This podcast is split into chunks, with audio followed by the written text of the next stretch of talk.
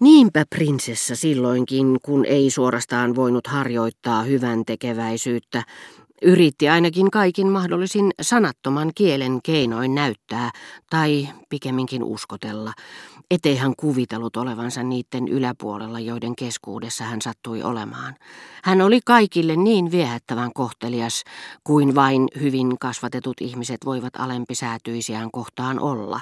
Koetti kaikin tavoin olla avulias ja hyödyllinen, siirsi tuoliaan, jotta muilla olisi enemmän tilaa, tarjoutui pitelemään hansikkaitani, teki minulle monenmoisia pikkupalveluksia, joita ylpeät porvarisrouvat olisivat pitäneet arvolleen sopimattomina, mutta joita kuninkaalliset kernaasti ottavat tehdäkseen, tai sitten vaistomaisesti ja ammatillisesta tottumuksesta entiset palvelijat.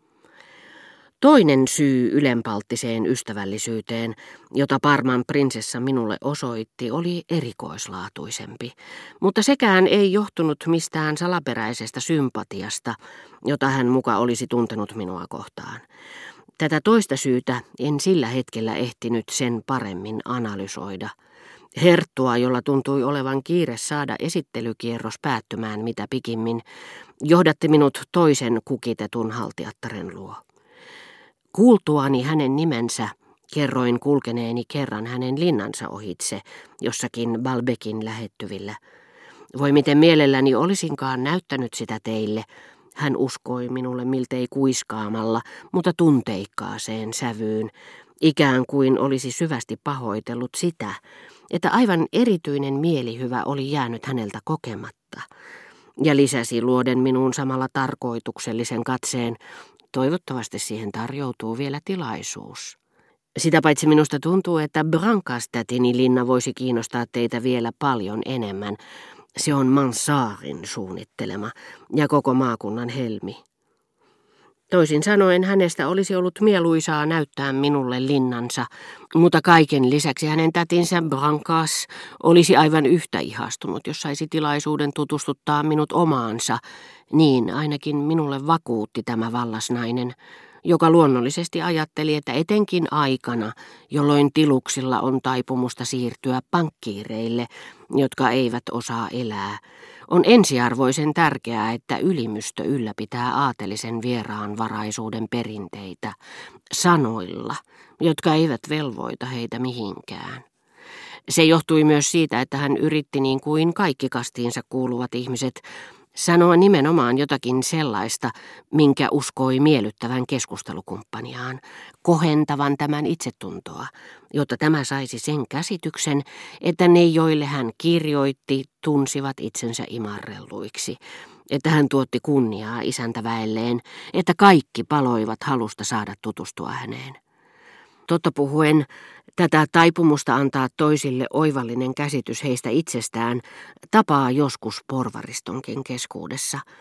Heidän parissaan tämä hyvän tahtoisuuden muoto esiintyy yksilöllisenä hyveenä, joka on kehitetty korvaamaan jotakin vikaa tai puutetta, mutta valitettavasti ei koskaan parhaissa ystävissämme, miellyttävissä kumppaneissa vain. Joka tapauksessa tämä hyve kukoistaa heissä yksityisenä ilmiönä, muista erillään. Aateliston keskuudessa tämä luonteenpiirre on sitä vastoin enimmäkseen lakannut olemasta yksilöllinen. Sitä kehitetään kasvatuksen kautta. Sitä tukee käsitys omasta erinomaisuudesta, jonka ei tarvitse kaihtaa nöyrtymistä, joka ei tunne kilpailijoita, joka tietää, että saattaa ystävällisyydellään tehdä toisia onnelliseksi ja tekee sen mielellään. Ja niin tästä taipumuksesta on tullut kyseisen yhteiskuntaluokan lajiominaisuuksia.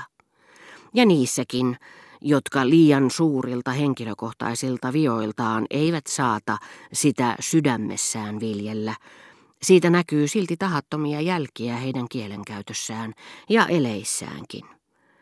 Hyvä ihminen, sanoi Monsieur de Germant minulle Parman prinsessasta, hyvä ihminen, joka tarvittaessa esiintyy ruhtinaallisemmin kuin kukaan. Sillä välin, kun minua esiteltiin seurueen naisille, muuan herrasmies rupesi osoittamaan kiihtymyksen ja uteliaisuuden merkkejä. Kysymyksessä oli kreivi Annibal de Breauté Consalvi. Myöhässä kun oli, Hän ei ollut ehtinyt urkkia tietoonsa mitään läsnäolijoista, ja kun sitten tulin salonkiin, hän totesi heti, etten kuulunut herttuattaren tavanomaiseen seurapiiriin, niin että minulla täytyi olla aivan erinomaisia ansioita tullakseni kutsutuksi. Ja hän väänsi monokkelin kulmakarvojen muodostaman kiperän kaaren alle, ei niinkään nähdäkseen minut paremmin, vaan erottaakseen sen avulla, mikä oikeastaan olin miehiäni. Hän tiesi, että niin kuin kaikki todella huomion arvoisat naiset, Germantin herttuatarkin piti salonkia. Toisin sanoen, hän liitti joskus omaan piiriinsä kuuluviin kutsuvieraisiin huomattavan henkilön, jonka uuden ja mullistavan lääkeaineen keksiminen tai mestarillinen taideteos oli kohottanut yleisön tietoisuuteen. Faubourg Saint-Germainissa kohuttiin vieläkin siitä, että herttuattaren Englannin kuningasparin kunniaksi järjestämillä kutsuilla oli nähty myös herra Detail, Edouard Detail oli taidemaalari ja etevä taistelukohtauksien kuvaaja. Faubourgin henkevien naisten oli vaikea sulattaa sitä, etteivät olleet päässeet harvojen ja valittujen joukkoon, sillä heistä olisi ollut kerrassaan värisyttävää saada tutustua tähän omalaatuiseen neroon. Madame de Courvoisier väitti, että mukana oli ollut myös herra Ribot, mutta se oli häpeämätön juoru, jonka tarkoituksena oli uskotella, että Orjan yritti hankkia miehelleen lähettilää virkaa. Ja jotta skandaali olisi täydellinen, Monsieur de Germant oli ilmestynyt Comédie Françaisin lämpiöön ja pyytänyt yhtä galantisti kuin Saksin marsalkka konsanaan Mademoiselle Reichenbergia esiintymään kuninkaalle ja lausumaan runoja, mikä sitten tapahtuikin ja kirjattiin kaikkien kekkereiden historiaan ennen kuulumattomana tapauksena. Muistellessaan näitä yllättäviä tapahtumia, joille hän muuten antoi siunauksensa, koska oli itse siinä, missä tarkin, joskin miessukupuolen edustajan ominaisuudessa, minkä tahansa salongin koristus ja ylpeyden aihe, Monsieur de Breauté ihmetteli, kuka minä oikeastaan olin, ja tunsi tutkittavakseen avautuvan laajan mahdollisuuksien kentän. Hetken hän pyöritteli mielessään herra Vidorin nimeä, mutta tuli sitten siihen tulokseen, että olin liian nuori urkutaiteilijaksi ja herra Vidor itse liian väritön hahmo tullakseen kutsutuksi.